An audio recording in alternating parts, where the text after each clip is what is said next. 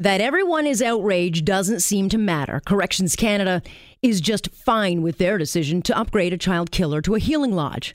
Well, maybe it's time we look into who is making such asinine decisions. The official charge with looking into how Terri-Lynne McClintic got upgraded to a picturesque, open concept Indigenous healing lodge says she's looking into it, but that she's comfortable with her decision. Anne Kelly doesn't believe a woman who helped kill an eight year old child with a claw hammer poses any kind of threat to the public or fellow inmates. The newly appointed Commissioner of Corrections appeared at a committee hearing in Tuesday in Ottawa on Thursday. A sheer coincidence in timing. We learn next to nothing because corrections hides behind privacy laws and reviews. So we have no idea how they came to the decision or why. What criteria was met? Why now? Why so early in her sentence? McClintic was convicted of first degree murder in 2009, sentenced to life in 2010, and two years later, she was convicted again, this time for beating fellow inmates.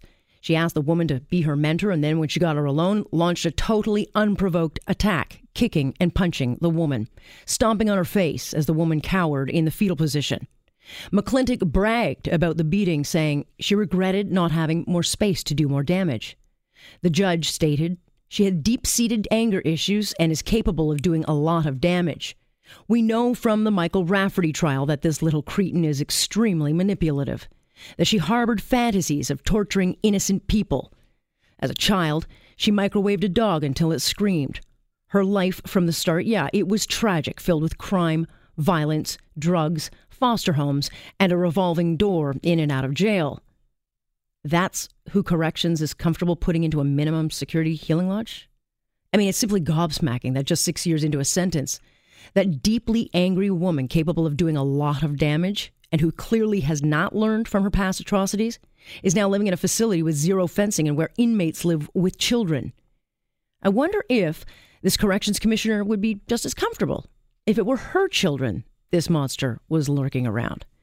These officials, you know, they can hold all the reviews they want. They can pass the buck. They can finger point. They can play politics. But there is simply not one good reason this killer has been granted such trust or the luxury of any freedom at all. She simply just has not earned that, further backed up by her violent and crime filled past.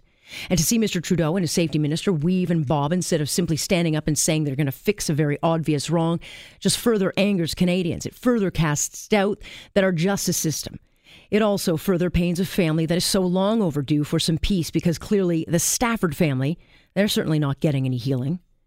The corrections minister says, well, she's looking for a member of the public to join senior staff as they review this decision.